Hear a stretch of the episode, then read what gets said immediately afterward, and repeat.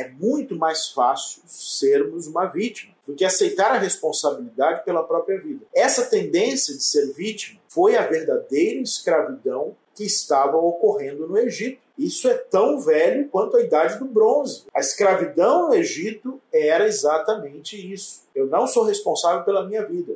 Tanto que quando eles saíram do Egito, eles continuaram com esse tipo de comportamento. A escravidão ainda não tinha saído deles. O exílio dos hebreus levou os hebreus à liberdade. Quando eles chegaram na Terra Prometida, eles passaram a ter controle sobre a vida, domínio sobre a vida, posse. Esse é o significado espiritual por trás das constantes reclamações dos hebreus, de seus desejos de retornar ao Egito.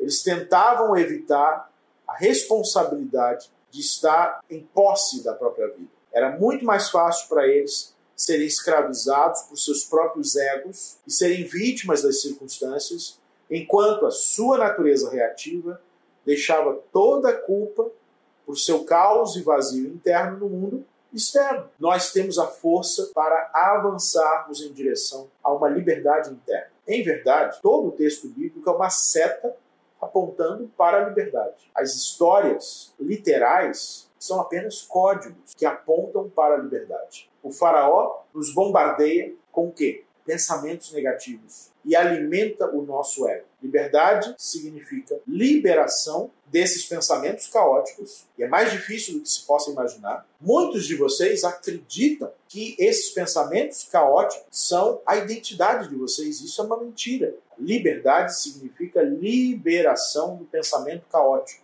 e da consciência limitada, que nos confina a uma visão estreita da vida que a vida pode nos oferecer. Mm-hmm.